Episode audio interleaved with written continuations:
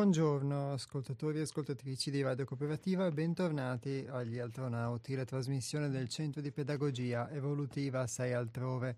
Oggi è venerdì 21 ottobre 2022. Scusate, sono le ore 12 e 10.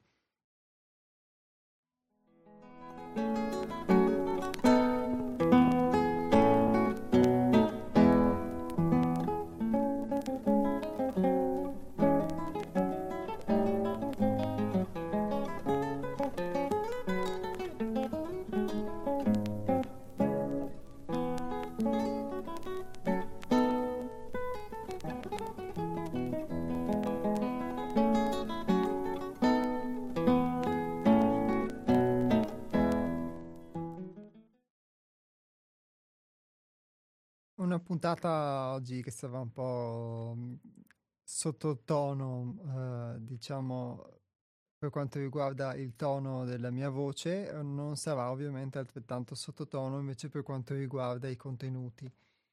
Vi ricordo i contatti del Centro di Pedagogia Evolutiva 6 altrove a partire dal sito internet che è www.seialtrove.it e il numero di telefono che è lo 049 9903934 e l'indirizzo email che è info-seialtrove.it.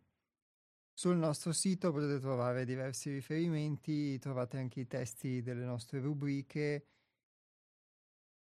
e, e, molte altre cose, insomma anche il notiziario cui potete iscrivervi e potete lasciare la vostra email e ricevere degli spunti di riflessione che potete rileggere e utilizzare come forma di meditazione durante la settimana.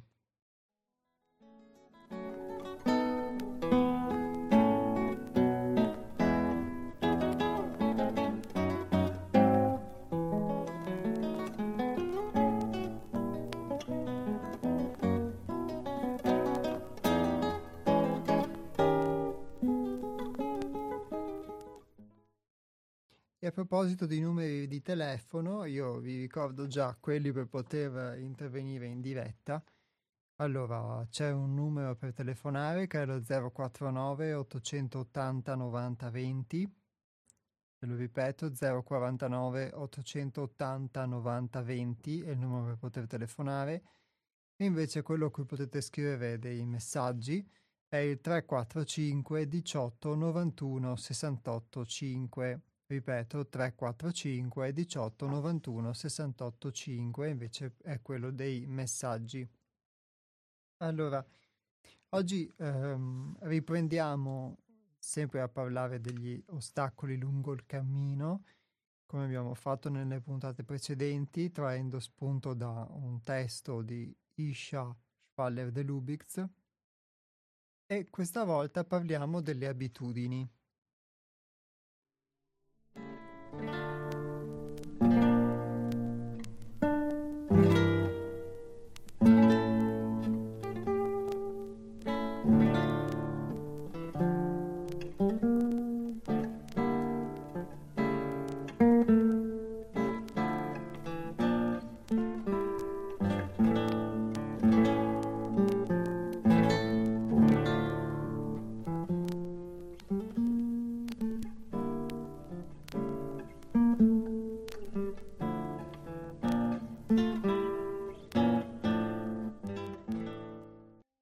abitudini sono le vecchie strade sulle quali le nostre cellule ataviche ci trascinano, pigramente asservite ai nostri antenati, nel segreto disegno di allontanarci da ogni cammino liberatore.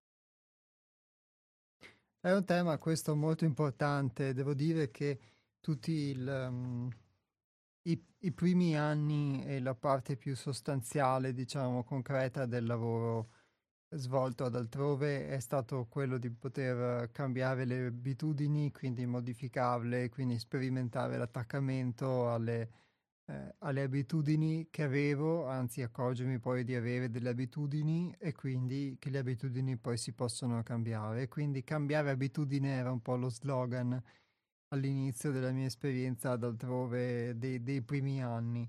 E quindi si passa dalle abitudini a cose concrete perché è quello poi che, che conta, che incide nel, nel, mio modo di essere, nel modo di essere che ognuno di noi ha e poi si, da qui si può andare a cambiare abitudine anche nel modo di pensare o di comportarsi o di uh, reagire o meno agli eventi, alla vita.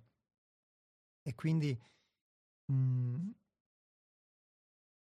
il fatto di poter mh, mm, cambiare, ad esempio, modo di mangiare, cambiare eh, orari che si, che si, utilizzano, soprattutto quelli del, della sveglia, ad esempio mattutina, e assumere delle discipline, acquisire delle discipline, che nel, nel contesto che ho vissuto era un contesto di gruppo e quindi c'era una disciplina non solo personale, ma una disciplina anche di gruppo e quindi di più persone che si univano nel seguire determinate abitudini. E um, questo creava una forma di, di, autodisciplina e può sembrare una cosa um, banale, in realtà è una cosa che io ho trovato utilissima perché senza, senza questa non avrei poi creato una struttura uh, diversa. Perché di fatto uno in base a quello che, quello che fa, che facendola poi, fa, facendo determinate cose diventano abituali, cemen- cementifica in qualche modo dei comportamenti, diventano abitudini e questi comportamenti che diventano abitudini poi diventano il tuo modo di essere, il tuo modo di comportarti, diventano ciò che, ciò che sei quindi sei ciò che fai e fai ciò che sei, sostanzialmente. E quindi andare a modificare le abitudini significa partire proprio dalle cose concrete, perché altrimenti um, avere dei bei pensieri, ma poi nel momento in cui uh, li vorresti applicare non ci riesci perché hai delle abitudini che sono più forti di te, non serve allora a niente averli. E um, Qui si dice che le abitudini sono le vecchie strade sulle quali le nostre cellule ataviche ci trascinano, perché sostanzialmente quando uno acquisisce un'abitudine è perché ha fatto qualcosa nel corso del tempo, si abitua periodicamente a rifarlo nel tempo e quindi crea in, in qualche modo un'impronta, crea un imprinting e creando questa impronta, creando questo imprinting poi si è come se si predisponesse a rifarlo e, eh, e diventa quasi un solco. Eh, quindi quando piove l'acqua cercherà di seguire sempre il solco che è stato fatto.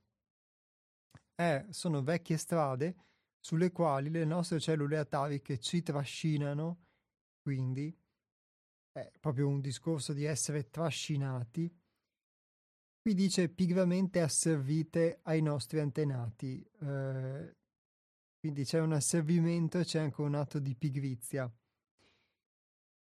Perché le abitudini spesso ci sono state trasmesse, poi ovviamente non è sempre così, quella che anche qui viene espressa è un'opinione che è quella dell'autrice che è basata sulla sua esperienza. Ovviamente io poi la interpreto alla luce della mia esperienza e poi do la possibilità a voi di poter fare altrettanto, sia uh, potendo intervenire nella trasmissione, sia nel, nel vostro intimo vissuto personale. E ehm, ci sono anche abitudini che non necessariamente possono derivarci dalla famiglia, ma possono derivarci ad esempio dalla nostra esperienza, da quello che abbiamo maturato come esperienza e che noi possiamo variare comunque nel corso della vita. E qui lei si riferisce ovviamente ad abitudini che invece ci sono state trasmesse genealogicamente E le abitudini non sono solamente delle cose concrete, l'abitudine di, ad esempio, mh, mangiare un determinato cibo la domenica o l'abitudine di mangiare la torta per il compleanno o di uscire fuori la sera il sabato può essere per qualcuno o l'abitudine a vestirsi in un determinato modo o a, fare det- o a seguire determinate routine durante il giorno. Queste possono essere delle abitudini. Ehm, ma c'è anche un'abitudine ehm, più, più sottile, c'è anche l'abitudine a comportarsi in un determinato modo, eh, l'abitudine a pretendere qualcosa dagli altri oppure l'abitudine a eh, viceversa eh, non chiedere mai arrangi- perché eh, hai l'idea di doverti arrangiare da solo, eccetera. Ci sono tante abitudini e questi, queste più comportamentali possono esserci state trasmesse molto spesso dal, dai nostri avi. In quella forma che spesso abbiamo definito anche nel corso della nostra trasmissione di eh, ignoranza innata, ovvero di eh, un modo di comportarsi che noi a volte non ne siamo neanche consapevoli,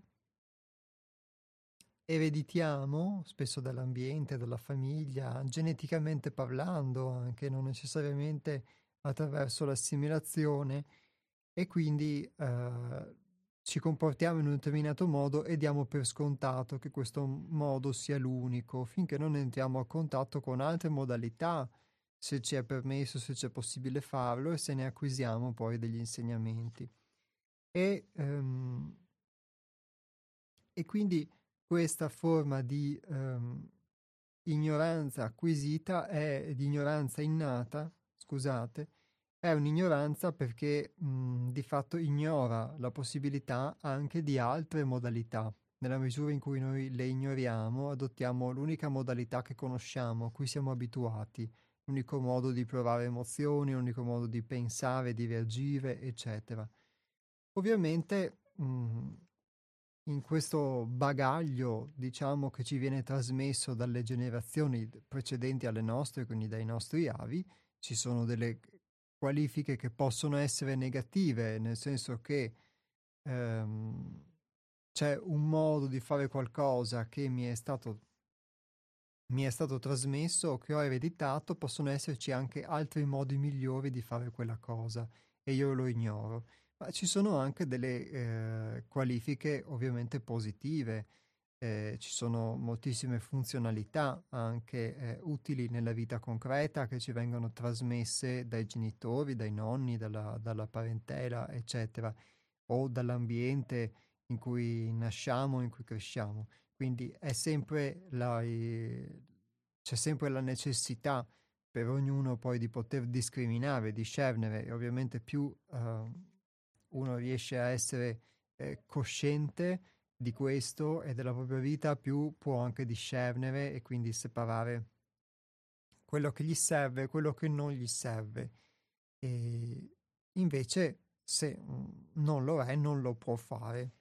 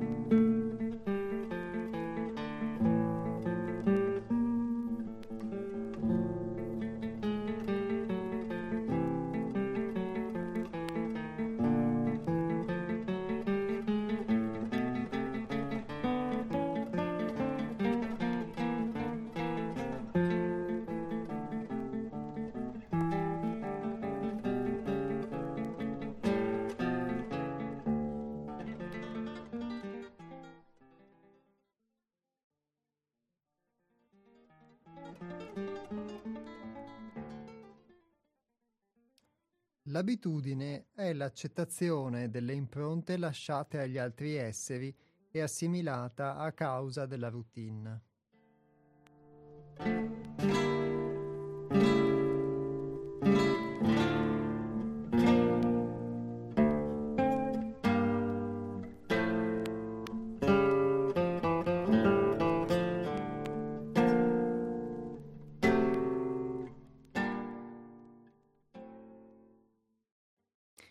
Allora qui si, si, parla di accettazione delle impronte lasciate agli altri esseri. Aggiungerei anche delle impronte lasciate dagli altri esseri. Quindi come dicevamo prima sull'aspetto del discernimento, eh, se io sono cosciente posso um, e sono cosciente anche dell'interesse che ho nel farlo, posso lasciare andare qualcosa e tenere qualcos'altro o posso dare un utilizzo diverso a quelle abitudini che mi sono state trasmesse. Quindi se ho l'abitudine ad esempio all'ostinazione, allora io posso usare questa ostinazione però non nell'ostinarmi, nel desiderare che la realtà sia come desidero io, come un bambino capriccioso o nel voler ottenere per forza quello che desidero, ma posso usare questa ostinazione per delle cose positive che mi sono utili, laddove invece senza questa ostinazione forse non avrei la forza necessaria per perseverare e portare avanti degli obiettivi. Ad esempio, se mi viene trasmessa per abitudine questa ostinazione. Si tratta quindi di, attraverso la vita, imparare a dosare questi elementi, eh, imparare a attraverso l'esperienza sostanzialmente dove poter indirizzare determinate forze o altre. E anche fare questo significa cambiare abitudine, mentre quell'asservimento pigro di cui parlava la nostra autrice prima non è altro che il eh, aderire a una routine, a una routine che tu hai assimilato, che hai acquisito, oppure una routine più ampia che poi è la routine trasmessa dalla tua famiglia o la routine anche del sistema, del mondo in cui vivi, della società in cui vivi e ti conformi a quella routine, eh, non, non, la metti in discussione, ti eh, adegui, ti adagi pigramente.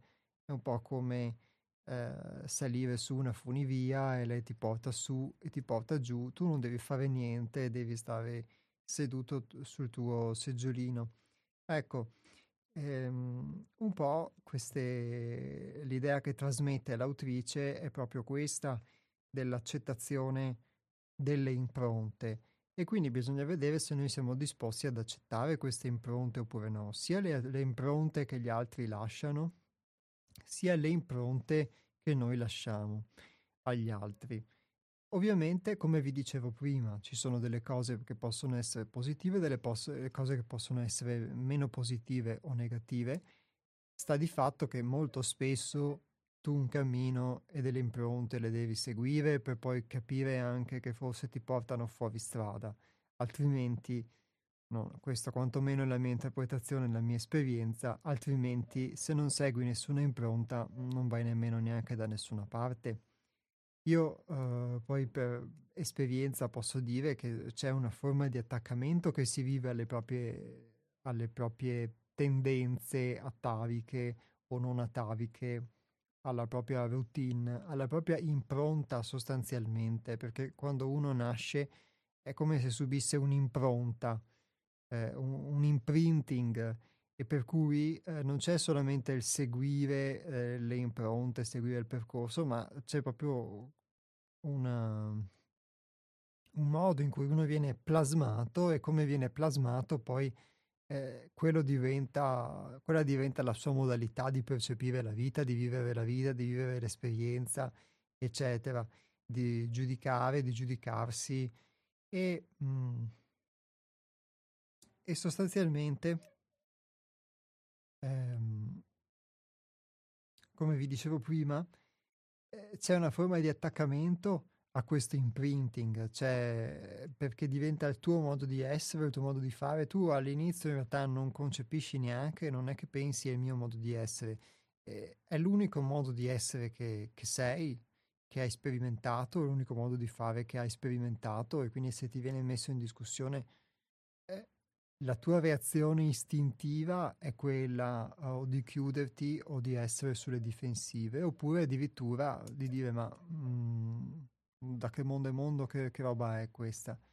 Ecco perché mh, mm, nel mio caso l'esperienza del contatto con Hermes eh, e con il fuoco che Hermes ha rappresentato e del centro e quindi di persone diverse, essenze diverse, sostanze diverse, ehm, mi ha aiutato molto nel poter potermi relazionare con qualcosa di diverso, quindi poter ampliare, non solo poi modificare il, le abitudini che avevo. Ovviamente poi in questo serve sempre comunque uno sforzo personale, una volontà personale nel poterlo fare, altrimenti ehm, restiamo sempre aggrappati all'idea di seguire, accettare delle impronte che poi possono non essere delle impronte di qualcuno, sono quelle di qualcun altro, ma devi sempre metterci del tuo per fare uno sforzo, che è quello sforzo di cui abbiamo parlato nelle volte scorse lo sforzo di accettare, lo sforzo a volte di ehm, capi- capire, lo sforzo di potersi aprire a qualcosa di diverso, se invece la tendenza sarebbe di essere, di essere chiuso. Sono tutti sforzi che vanno a cambiare delle abitudini e più tu ti ehm, abitui a fare questo sforzo, a fare in modo diverso, più cambi la tua abitudine che poi forse fra un po' di tempo dovrà essere di nuovo rinnovata.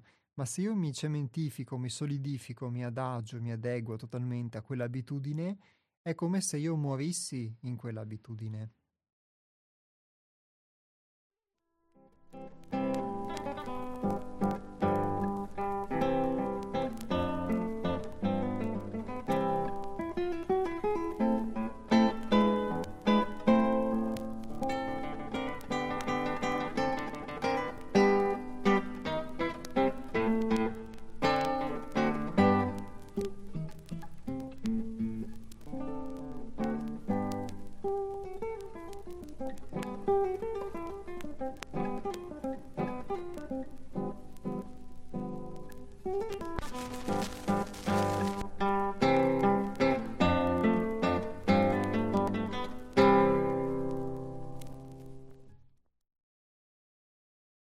Adesso apro le telefonate, quindi c'è la possibilità anche per voi di poter intervenire se avete qualcosa da dire o da chiedere. Vi ripeto il numero di telefono che è lo 049 880 90 20, ripeto 049 880 90 20. Se invece preferite scrivere degli sms lo potete fare al 345 18 91 68 5. Ripeto 345 18 91 68 5 per i messaggi.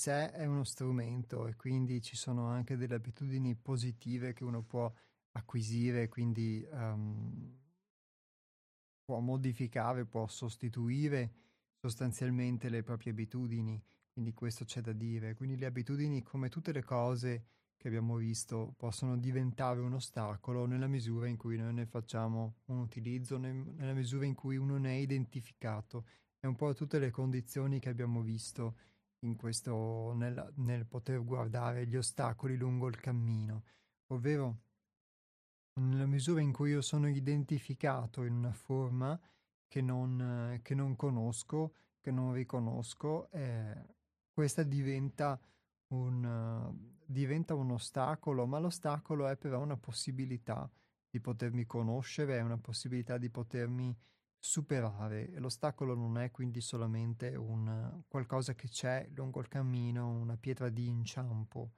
è, è anche una possibilità sostanzialmente.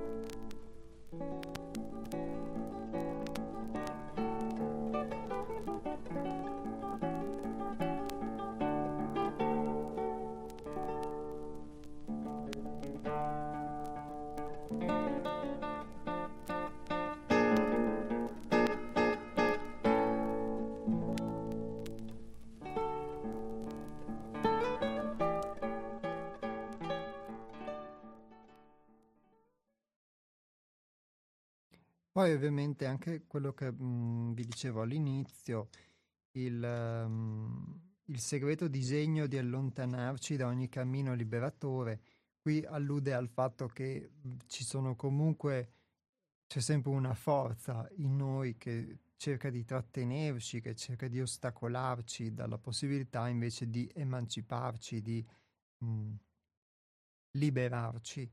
Ovviamente nelle abitudini ataviche, nella misura in cui noi le, le seguiamo pigamente, le seguiamo nel sonno, allora può esserci questo segreto disegno di allontanarci da un cammino liberatore. Altrimenti possono, se utilizzate nel modo corretto, eh, possono esserci anche di aiuto, perché alla fine io quello che ho potuto vedere è che tutto quello che sono può essere un pregio o può essere un difetto e può essere unicamente un ostacolo sulla via della personalizzazione, della conoscenza di me, senza filtri, oppure può essere invece un aiuto. Ma dipende sempre da, dipende sempre da me, dipende sostanzialmente dalla coscienza che ho. E, ehm,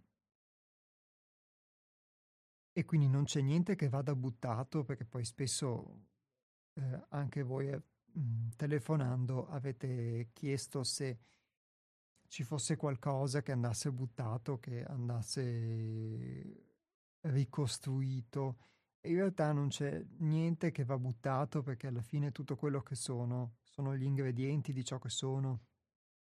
Cita spesso Antonio nelle sue telefonate gli ingredienti della pasta d'uomo Ecco, sostanzialmente sì, gli ingredienti della pasta d'uomo eh, sono, quelli che, sono quelli che sono, che costituiscono poi ogni essere umano e non vanno buttati, non sono da disprezzare, sono quello che, eh, che mi costituiscono, che, che ci costituisce e che quindi poi diventa la possibilità, può diventare un ostacolo nella misura in cui io non li conosco, in cui io mi identifico in questi ingredienti e ehm, e penso che siano gli unici possibili o che l'unica modalità che io ho di vivere questi ingredienti sia l'unica possibile, oppure possono essere utili e possono essere utili se mescolati con gli ingredienti anche di altri per creare qualcosa di armonico, qualcosa che da solo forse non, non riuscirei um,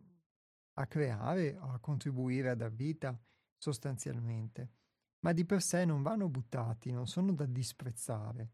Quindi la stessa cosa vale ovviamente per tutti gli atavismi. Quindi questa forma di, eh, diciamo, ehm, conoscenza o non conoscenza innata che ci viene trasmessa e che si sedimenta in noi attraverso le abitudini è eh, polare come tutte le cose, come tutti gli aspetti della vita. Può essere, eh, può avere un utilizzo positivo o negativo. Soprattutto possiamo noi utilizzarla, utilizzarle, queste conoscenze, oppure esserne utilizzati. Il caso dell'asservimento pigro che poi ci allontana da un cammino liberatore è un caso in cui noi veniamo utilizzati da queste forze e non ne siamo consapevoli.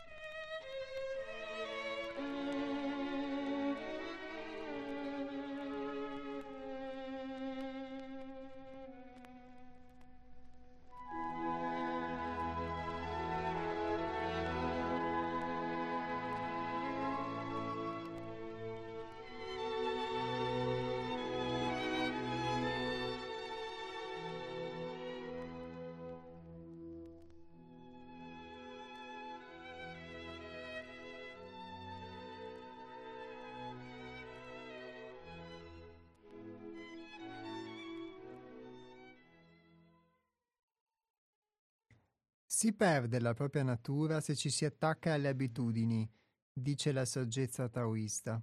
Si distrugge il proprio sé se ci si attacca agli altri esseri. Il sé non deve lasciarsi contaminare dagli altri. Gli conviene al contrario rifugiarsi nel Tao, o essenza specifica, che vi è propria, poiché ciò vuol dire rifugiarsi nel cielo.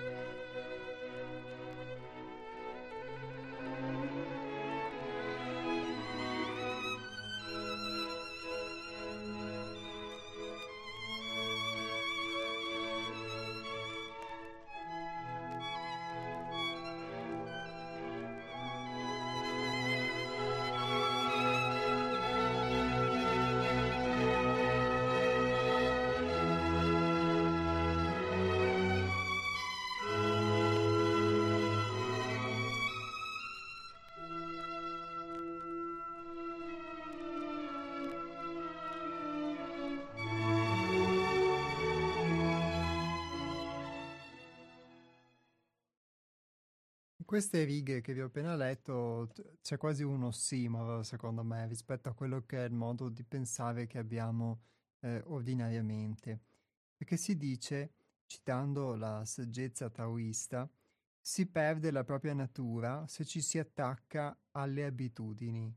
E uno crede in realtà che le abitudini siano la propria natura, sostanzialmente, il proprio modo di essere, il proprio modo di vivere, eccetera. E quindi che io sono anche quindi uh, le cose che faccio, come le faccio, quando, eccetera. E um, invece qui si dice addirittura che nell'attaccamento alle abitudini si perde la propria natura. È quasi un ossimoro perché eh, noi penseremmo il contrario, che uno esprime la propria natura eh, e quindi quando qualcuno te le mette in discussione tu le difendi perché in realtà stai difendendo la tua natura. Addirittura si distrugge il proprio sé se ci si attacca agli altri esseri. Cioè sostanzialmente sembra quasi dire che più io mi attacco alle cose esterne, alle abitudini, in questo caso anche agli altri, più sto rinunciando a, uh, a esprimere la mia essenza. È un po' come dire che più uh, mi concentro sull'avere, sull'esteriorità, e più uh, ovviamente perdo sul piano invece dell'essere, sul piano dell'interiorità. Il sé non deve lasciarsi contaminare dagli altri.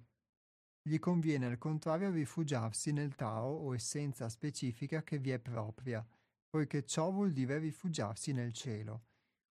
Eh, ovviamente questo è un invito un po' eh, trascendentale sostanzialmente e mh, mhmm, quello di poter rifugiarsi nella propria essenza specifica nel, nel cielo, ma um, credo che sia un, probabilmente un punto di arrivo per l'autrice, certamente non per me che posso interpretare queste cose in modo molto più filosofico, perché qui eh, si parla sostanzialmente di una via, che è quella citata, che è quella della mh, non dualità come viene espressa in Oriente.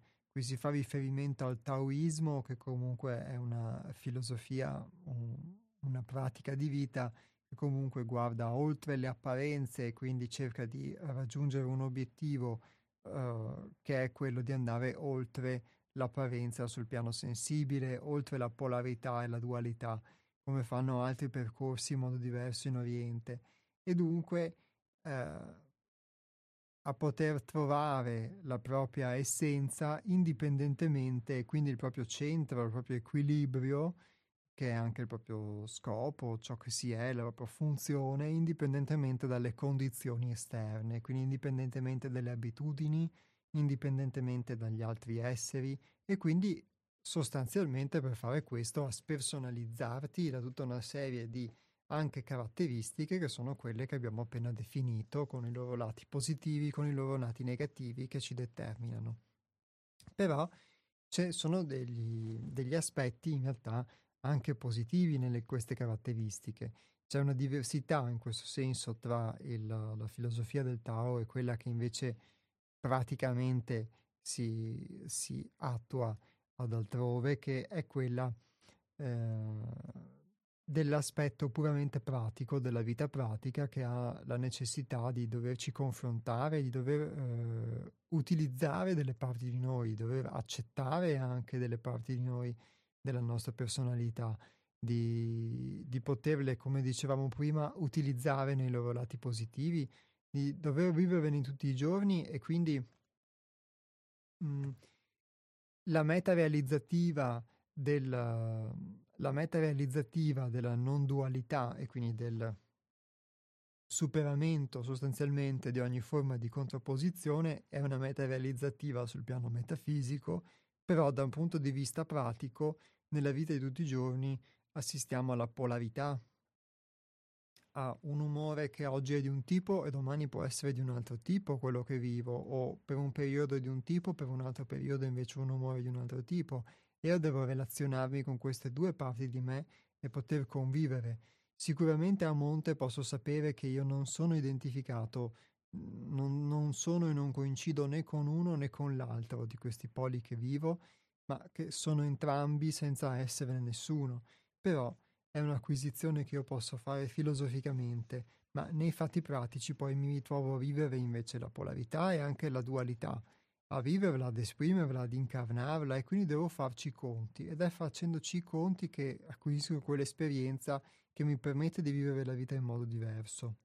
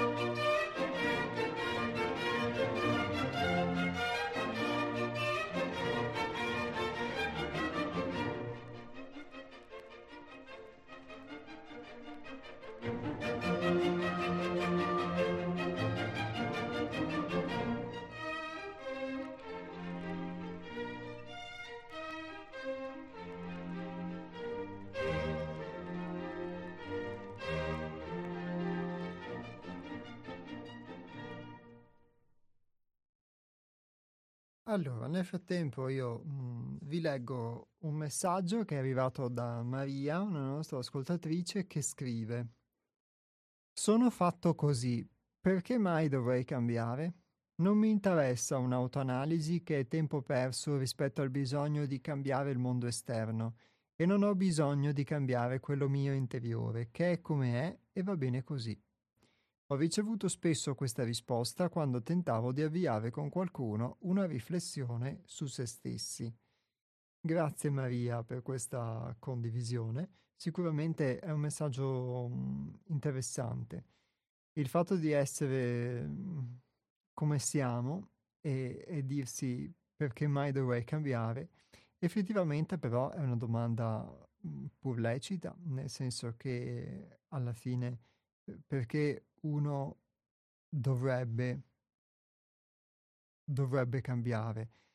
Abbiamo affrontato qualche puntata fa un tema che è quello della soddisfazione e quindi visto come la soddisfazione sia, come diceva, diceva l'autrice, la soddisfazione di se stessi praticamente è una lo vedeva come un ostacolo, come uno dei principali ostacoli, perché se sono soddisfatto non ho quell'insoddisfazione di fondo, quel pungolo che mi permette di poter poi effettivamente cambiare.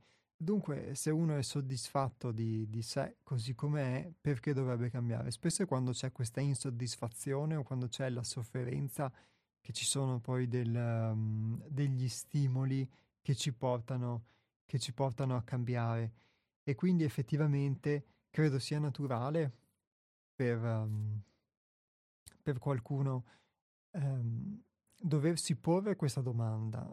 Credo sia proprio la necessità che a un certo punto ti emerge del cambiamento che ti pone invece alla ricerca delle possibilità di cambiare.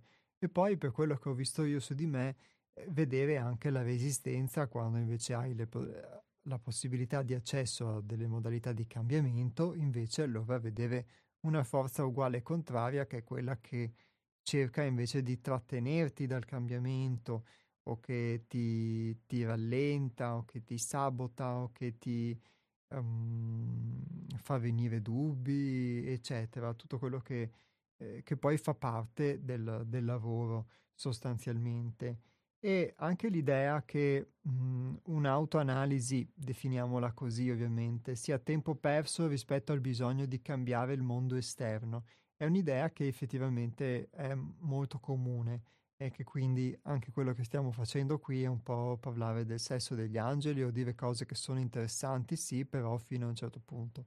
Ovviamente dipende sempre dal mondo esterno, nel senso che è chiaro che adesso se ci fossero delle condizioni gravi di carestia o ci fosse un cataclisma o ci fosse una guerra sopra le nostre teste, noi forse non saremmo nemmeno qui a discutere, non sarei nemmeno qui nello studio, sarei a cercare rifugio o a cercare cibo, ovviamente. E quindi è chiaro che dipende sempre dalla situazione poi esterna con cui ti confronti, ehm, poi poter stabilire una priorità o meno. Eh, allo stesso tempo, però, eh, questo non significherebbe che una, anche in delle condizioni negative uno non possa trarre comunque degli stimoli, degli spunti che magari nemmeno si sarebbe immaginato per poter conoscere se stesso. E quindi non è detto. E eh, l'idea di per sé che il mondo esterno debba essere cambiato e non, mondo, e non noi stessi, per quanto poi noi qui più che parlare di cambiare noi stessi, mh, mhmm, parliamo di conoscere noi stessi, per cui in ogni caso comunque uno eh, non è che deve cambiarsi le valvole, eccetera, può cambiare abitudine come sforzo ed è uno sforzo di con- è uno sforzo conoscitivo perché sperimenta delle cose nuove e sperimentando, facendo esperienza, si conosce. Invece se resta sempre nei soliti lidi, non potrà mai conoscersi, si conoscerà solo quando fa quelle cose che fa sempre. E, ehm, e comunque l'idea che debba essere cambiato il mondo esterno è sicuramente un'idea che trova molta diffusione. Può essere che sia così, è una verità possibile, non è una, non è una cosa sicuramente sbagliata o che non sia vera. Però mondo esterno e interno, questo io ho potuto verifi- vivere ad altrove, eh, in realtà coincidono, quindi comunque io faccio all'esterno quello che sono dentro e viceversa, ovviamente, sono dentro quello che faccio all'esterno. Quindi le due cose non credo che vadano in contrapposizione, però spesso c'è questa convinzione e, e resta il fatto che tutti i tentativi finora operati di cambiare il mondo esterno poi non hanno effettivamente migliorato il mondo esterno, sono cambiate le nostre condizioni igieniche o alimentari nel corso dei secoli, eh, quelli alimentari forse non sempre in meglio, e però eh, per il resto la nostra coscienza sotto molti aspetti eh, non è cambiata, non è migliorata rispetto a quella di molti secoli fa, anche a livello sociale, nei problemi sociali, eccetera. E quindi nelle dinamiche personali o collettive.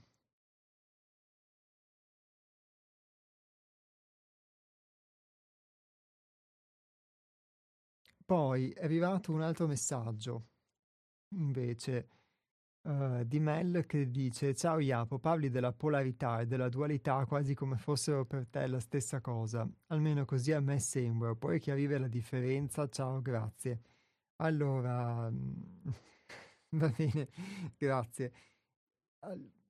Sostanzialmente, per quello che ho potuto sperimentare io e vivere io e capire, ehm, la dualità è il fatto che comunque ogni cosa sia duale e quindi abbia un, mettiamola così, un principio positivo e negativo. Questo ho potuto capire io. E, ehm, e quindi ci possono essere dei pregi dei difetti, come dicevamo prima, nelle abitudini di un tipo o di un altro eh, posso riscontrare dei pregi o dei difetti. Invece la polarità è il fatto che mh, mm, io sia identificato in un unico polo e poi nel tempo vada a vivere il polo opposto, quindi ciclicamente nel corso, nel corso del tempo. Quindi adesso son, se adesso eh, sono triste, probabilmente fra un po' sarò... vivrò la, il lato opposto, quindi la felicità, e, eh, e vivrò quindi due poli opposti e nel mezzo tra un polo e l'altro quello che cambia è il tempo sostanzialmente, e, ehm, così come il giorno e la notte, eccetera. E, quindi questa è la differenza che io, che io ho compreso tra questi due aspetti. Quindi quando vi dicevo prima della, della, polarità mi riferivo a questo, al fatto che uno si identifichi in un momento in una cosa e poi in un momento successivo in un'altra cosa che può essere anche il suo opposto e una condizione emotiva, un pensiero, eccetera, e quindi questo è un aspetto della polarità. Invece la dualità è riferito alle, mm, alla doppia valenza che possono avere le abitudini e gli insegnamenti che ci sono eh, stati trasmessi. Poi c'è un altro messaggio che è arrivato che dice la soddisfazione di sé è la paura di essere. L'insoddisfazione dell'io, patologia dell'ego, è completezza dell'essere. Grazie.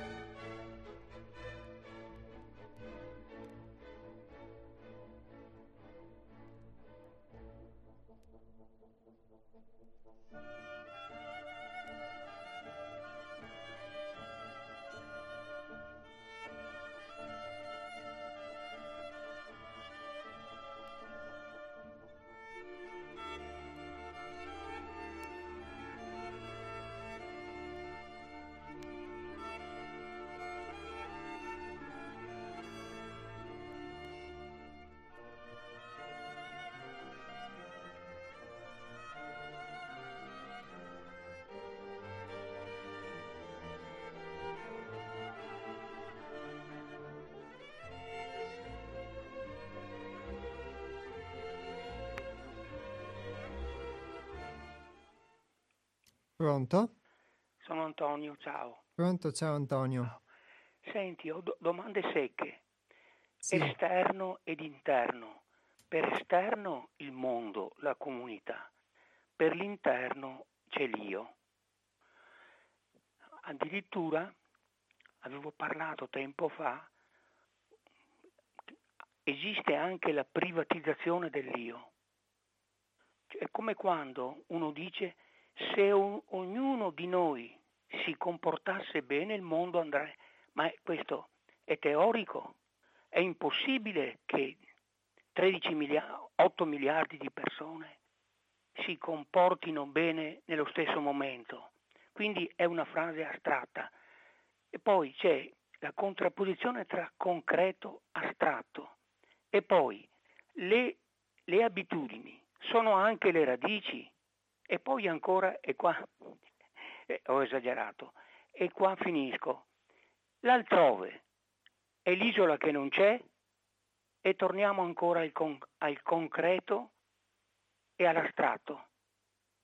Ciao. Mi, mi, ripeti un attimo la prima domanda, però Antonio non... Tra quando si dice esterno, in genere si intende po- potremmo dire così, ecco, potrei dire in termini più, molte volte nel, con il positivismo si è messo l'accento sulle strutture.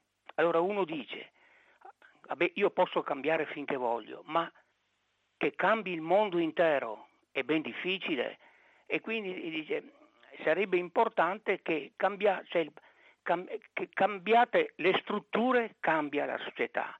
Altri invece dicono no, devo cambiare l'io, il, il proprio interno e, e se tutti cambiassero il proprio io, cambierebbe il mondo, ma è, è, è troppo impalpabile la questione. E poi c'è questa questione che io sento molto perché come credente, credente eh, non credo, um, è un gioco di parole, alla privatizzazione della fede. E come c'è la privatizzazione della fede nella cultura anglosassone, penso ai protestanti, ma anche ai cattolici, eh, temo ci sia una privatizzazione dell'io, quella della Thatcher. Non esiste l'esterno, non esiste la comunità, esiste, esiste l'individuo. Ecco, qui c'è, mm, c'è un po' di confusione su queste cose, però grosso modo mi basta mandare la suggestione. Cioè, posso pensare io che se cambio io, cambia il mondo intero?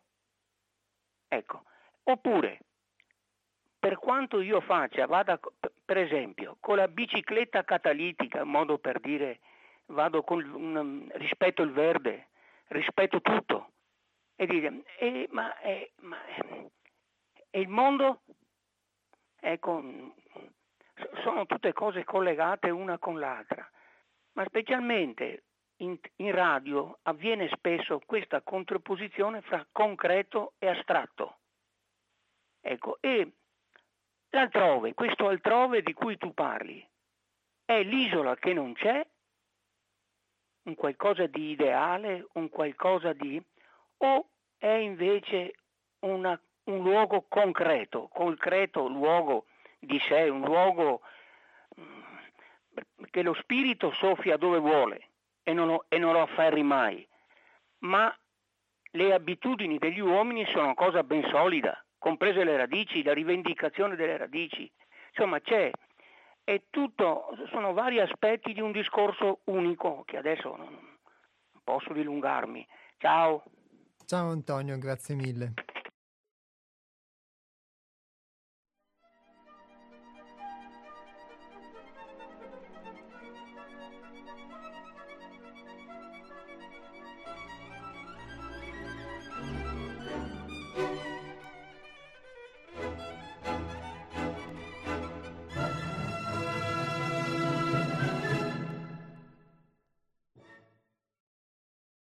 Allora, sì, per quanto riguarda la, la prima domanda, eh, è vero che non, ehm, non posso aspettarmi che cambi il mondo esterno cambiando io, eh, questo sostanzialmente è, è reale, però mh, comunque crea un cambiamento, mentre cer- eh, cercando di cambiare il mondo esterno e senza riuscirci e non riuscendo a cambiare neanche a me stesso, in realtà non cambio neanche me stesso e quindi non modifico neanche l'apporto che io do al mondo esterno. Quindi sarà sicuramente, eh, comparirà come una piccola goccia in un mare, ma è comunque una piccola goccia che altrimenti non ci sarebbe se io volessi cambiare il mare e alla fine nel fare questo non cambiassi mai me stesso. Quindi sicuramente le due cose vanno insieme. Il, um, cambia, può non cambiare il mondo, però comunque eh, cambia molto spesso il tuo modo di rapportarti con il mondo e quindi di conseguenza anche le aspettative che tu hai, che riversi negli altri, che riversi nella vita, le pretese, le reazioni. E in questo senso sicuramente, um, indipendentemente che sia una filosofia assimilabile o meno, um, fai un po' come diceva prima la De Lubix eh, citando la sapienza taoista, cioè nel senso trovi più un equilibrio in te stesso e quindi anche il mondo ti è molto più relativo, non sei più in preda sostanzialmente a, uh, agli umori del mondo, alle notizie del mondo e a, a, tutti quei cambiamenti che quindi indipendentemente dal fatto che incidono comunque sulla tua vita, però non... Uh, non sei più così eh, comunque eh, aderente a quelli che sono gli improvvisi mutamenti d'umore sostanzialmente del mondo. Un, almeno un po' io la vedo così. e eh, cambia il tuo modo anche di guardare il mondo all'esterno e quindi di guardare te stesso, le cause delle cose che vivi, delle condizioni che vivi e anche potendo vedere la stessa cosa all'esterno. Riguardo alla privatizzazione della fede eh, o la privatizzazione in questo senso del, dell'individuo, bah, eh, sicuramente è vero, questo è un po' un contesto più Ehm, più sociale, diciamo, quello a cui si fa riferimento, io quello che posso dire è che mhmm, cambiare le abitudini, come dici tu, è cambiare qualcosa di concreto, perché le abitudini dell'uomo sono qualcosa di concreto. Quindi io avevo l'idea di poter cambiare o di poter fare un lavoro su di me, eccetera, quando non mi ci ero nemmeno mai approcciato, avevo solamente una visione teorica e eh, molto molto teorica e, e vana, ma eh, il fatto di avere delle conoscenze di per sé non serve se non vai a cambiare le tue abitudini e nel farlo queste cose sono concrete. Devi avere una motivazione per farlo, devi avere una disciplina, devi avere nel, nel, in quello che è stato il mio caso qualcuno che ti spinge a farlo, quindi un, un fuoco che ti spinge a poterlo fare e eh, ovviamente vivere anche un sentimento di amore nel poterlo fare.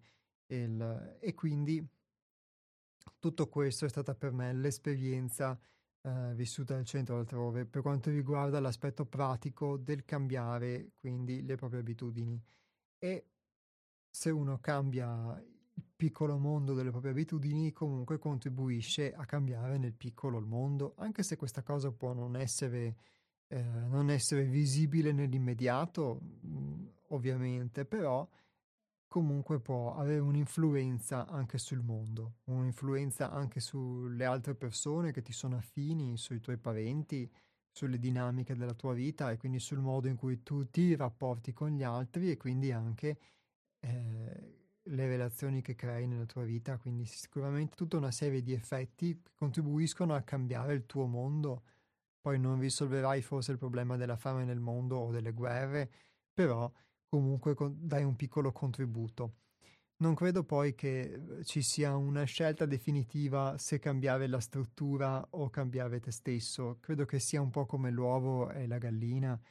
Eh, se uno sicuramente cambia se stesso, nella misura in cui forse si adopera per cambiare la struttura, può cambiarla in meglio, però se mh, lui stesso si comporta come figlio di una struttura vecchia e vuole cambiare la struttura vecchia, sulla quale lui stesso è stato impostato, nelle sue abitudini, nel suo modo di essere, nel suo modo di ragionare, eh, sarà molto difficile, devi, devi poter avere un, un, modello diverso e quel modello diverso devi incarnarlo almeno in parte dentro di te e spesso per farlo devi avere qualcuno che ti, sta, che ti è da esempio, che lo incarna meglio di te. Quindi mh, mm, sicuramente una cosa non esclude l'altra, però senza coscienza non credo che si possano cambiare le strutture, le strutture esterne se la coscienza poi rimane la stessa. Poi, per quanto riguarda le abitudini, se le abitudini sono radici, allora, beh, per quanto mi riguarda, sì. Poi, mh, mm, ripeto, ci sono delle abitudini che io avevo di per sé personali e che quindi indubbiamente non dipendono dalla mia famiglia o, dalle, o dalla mia genetica o da dove sono nato sono delle abitudini che semplicemente io ho acquisito e che in molti casi ovviamente ho dovuto rivedere in un contesto di vita molto diverso e rivedere alla luce poi di un'autodisciplina che quindi mi stimolava a, a comportare in modo diverso.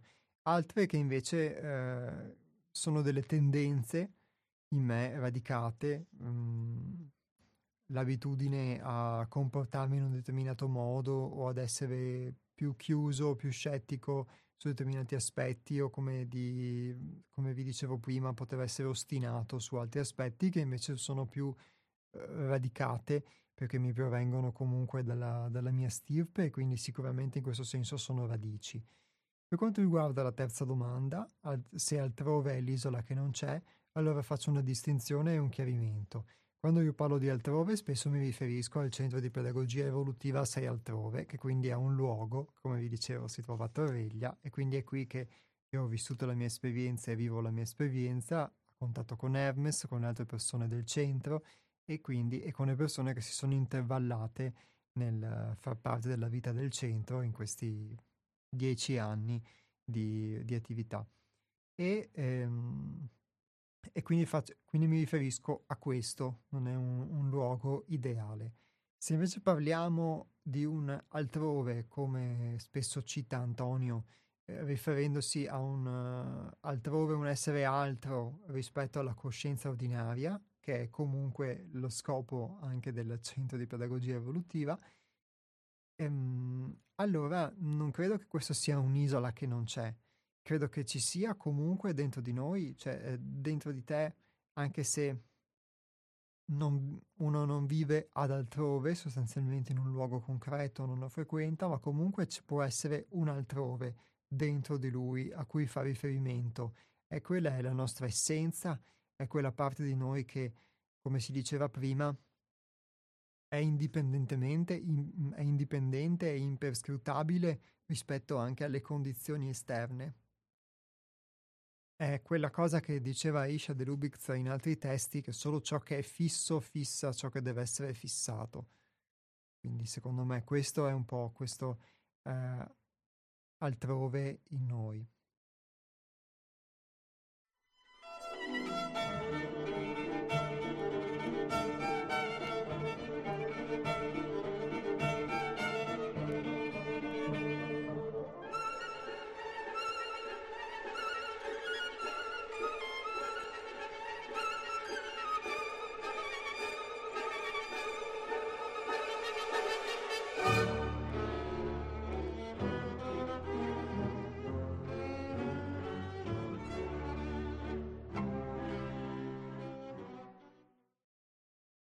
E quindi ehm, un'ultima cosa, riferendosi invece alla, um, a quello che dice Antonio, che spesso si, si propone nella trasmissione, cioè di una dicotomia tra concreto e astratto. E, um, questa è una dicotomia che io ho vissuto molto, come vi dicevo prima, nella mia vita perché mi astraevo in qualcosa che poi concretamente non ero, credevo di essere qualcosa che non ero, di fare qualcosa che non facevo e quindi in questo senso poi la, mhmm, sicuramente la trasmetto, la cito molte volte. Il concreto intendo il cambiare le abitudini, quindi concrete, il fatto di svegliarsi ad una certa ora, di andare a letto a una certa ora o di fare determinate pratiche, di assumere determinato cibo o di eh, svolgere determinate attività, eh, alcune prioritarie rispetto ad altre. Queste sono tutte cose concrete nel lato delle abitudini in questo caso. L'astratto è quando parliamo invece astrattamente, quindi il, quando mi riferisco al concreto intendo proprio nel senso delle cose concrete che, che sono state fatte o che si fanno e dunque mi riferisco, mi riferisco a quello, non è un giudizio positivo o negativo, nel senso che c'è un concreto che è migliore dell'astratto, è semplicemente ne, nei fatti una cosa concreta, è semplicemente concreta.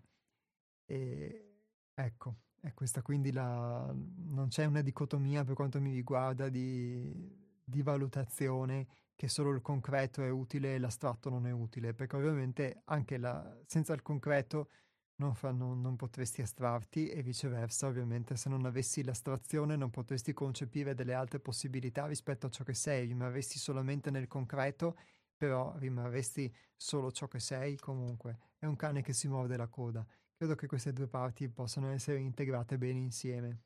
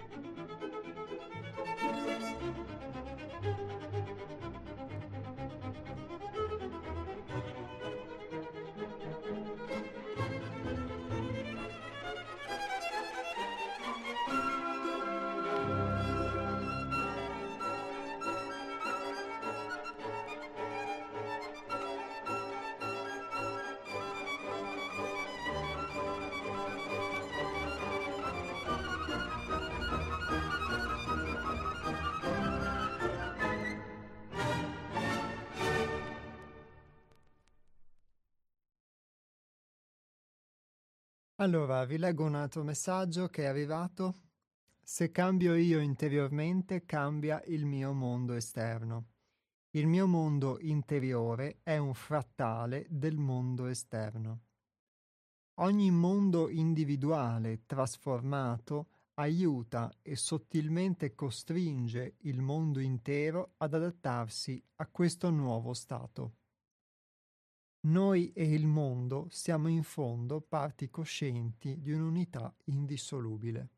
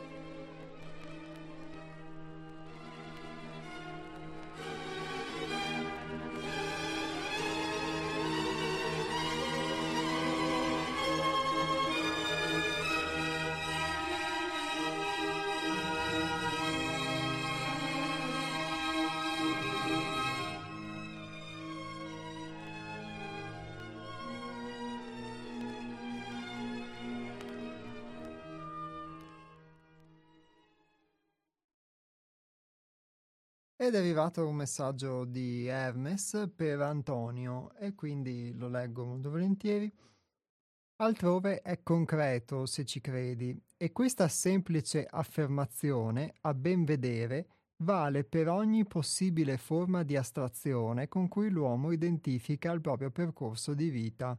Grazie per gli spunti, Hermes.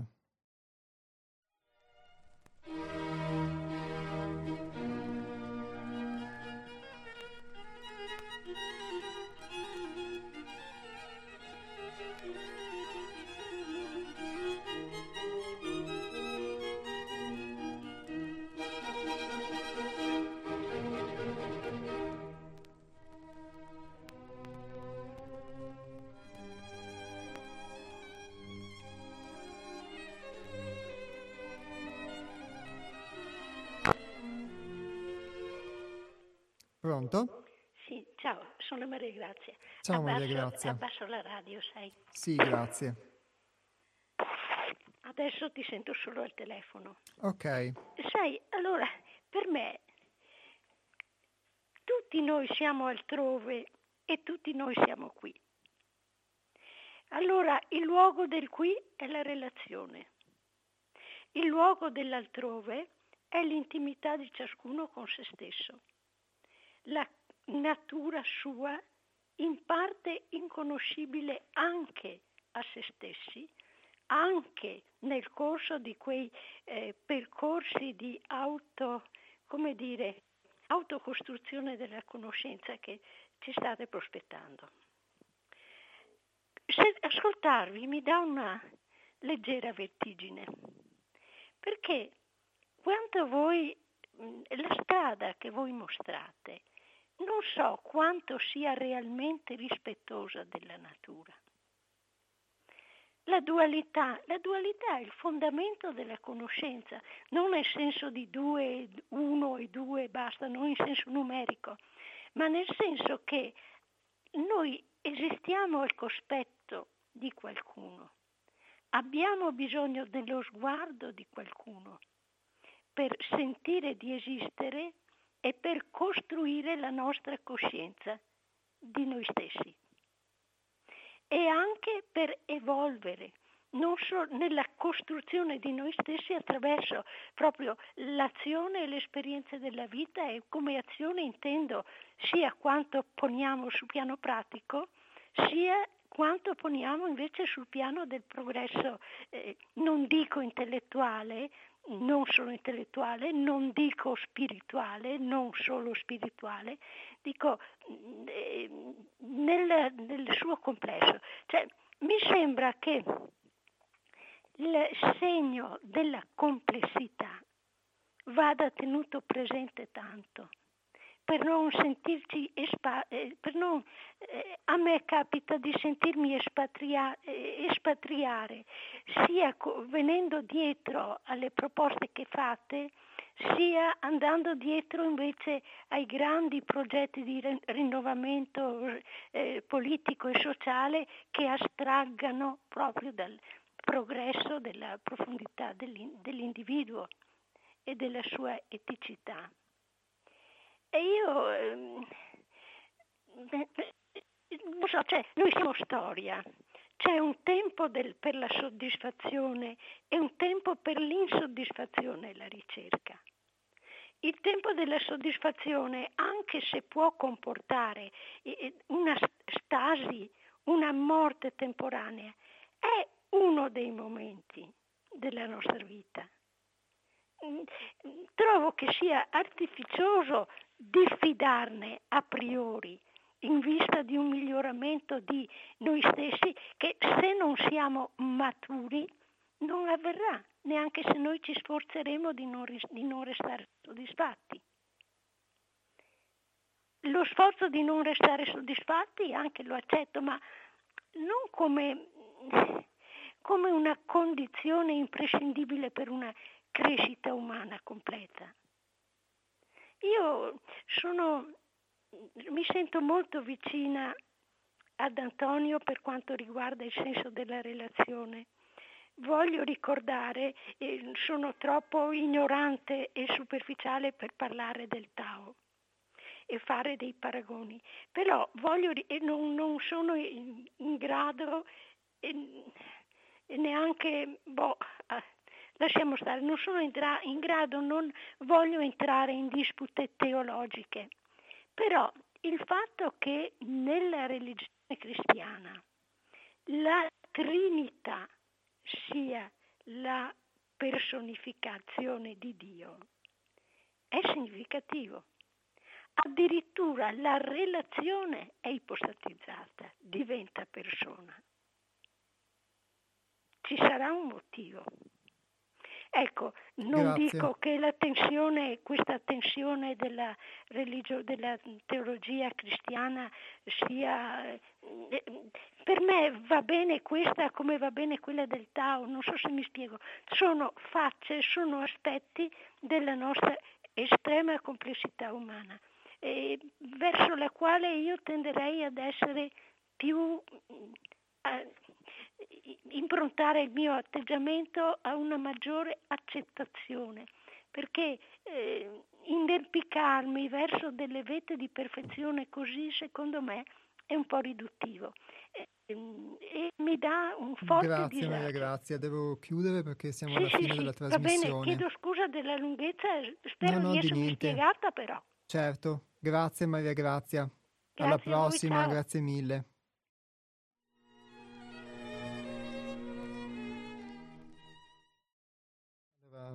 Mi scuso con Maria Grazia, ma ovviamente sono le 13.30, quindi come sapete la trasmissione ora deve finire, quindi mi rubo solamente un minuto per poter rispondere a Maria Grazia che ha fatto questo intervento molto sentito, molto, molto bello, molto vero.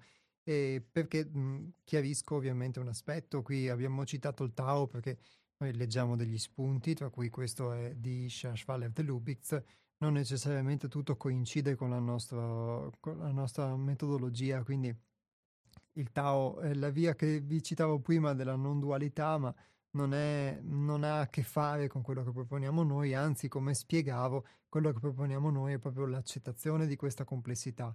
Quindi forse non ho trasmesso questo, la, quella complessità che citava Maria Grazia è sicuramente qualcosa che va integrata, che va accettata ed è anche molto bello, molto vero, secondo me, che c'è un tempo per tutto, c'è un tempo per l'insoddisfazione, come dice lei, e, e un tempo invece anche per la soddisfazione.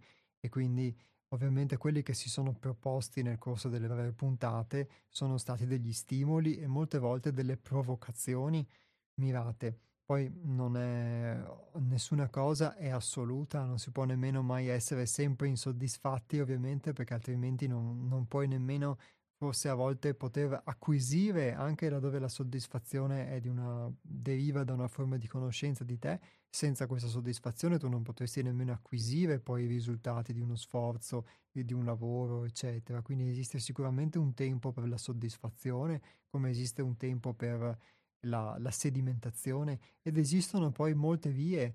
Questa è una via, ovviamente quella che propone Isha Schwaller de Lubitz, è, la, mm, è quella dello sforzo contro natura, che mm, non ha a che fare ovviamente con la non dualità che citavamo, ma è semplicemente con il fatto del andare contro a quella che può essere la propria indole, la propria inerzia, i propri atavismi, i propri automatismi, e ci sono altre vie invece che hanno, a, a, si pongono comunque eh, obiettivi o scopi simili, ma che perseguono delle modalità che invece sono diverse. E, ehm, quindi sicuramente mh, mm, diciamo non è, il, non è quella della non dualità un nostro, un nostro percorso. E come diceva, come diceva Maria Grazia, sicuramente è condivisibile il fatto che uno comunque può acquisire un cambiamento quando è pronto, quando è maturo. Questo è indubbio al di là di ogni... Mh, mm, di ogni cosa. Quindi secondo me il messaggio che Maria Grazia ha dato non è in, in contrasto con quello che diamo noi, ma credo che si integrino perfettamente. Quindi se ho trasmesso un'idea un po' diversa, insomma, mi, ovviamente me ne, me ne assumo la responsabilità. Grazie per questo validissimo spunto. Non abbiamo tempo ovviamente per poter eh, accogliere altri interventi. Io vi leggo solamente queste ultime due righe e poi vi lascio per concludere il, eh, il testo di oggi. L'uomo cosciente è esso stesso il proprio scopo, avendo il proprio corpo da rianimare, il proprio cammino, mediante il proprio destino immanente alla sua incarnazione, il proprio cielo, grazie alla sua anima incarnata. Gli astronauti vi danno appuntamento venerdì prossimo, il 28 ottobre, sempre alle 12, su Radio Cooperativa. Grazie a tutti e ciao.